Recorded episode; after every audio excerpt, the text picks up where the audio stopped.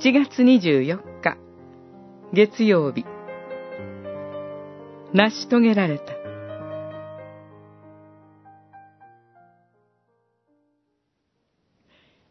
イエスは、この葡萄酒を受けると、成し遂げられたと言い、頭を垂れて、息を引き取られた。ヨハネによる福音書、19章30節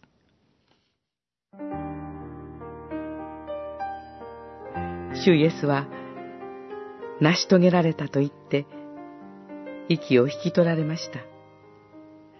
この言葉を語られる直前、主イエスは十字架の上で乾くと言われました。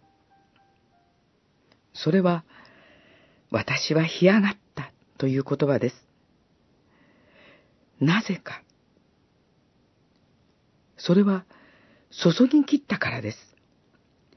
泉のように、主イエスの内側に潤っていた命の水は、十字架の上で注ぎ切られ、主イエスはカラカラになられました。その命の水の最後の一滴が注ぎ切られたという完了の合図が成し遂げられたという言葉だったのです。では、その主イエスの命の潤いはどこに向かって注ぎ切られたのでしょうか？ハイデルベルクは、教皇のミサという言葉に、私たち自身が自分の救いを成し遂げるという自力救済の救いを読み取った上で、それを否定しています。主イエスは、実を言うと、私が去っていくのはあなた方のためになる、とも言われました。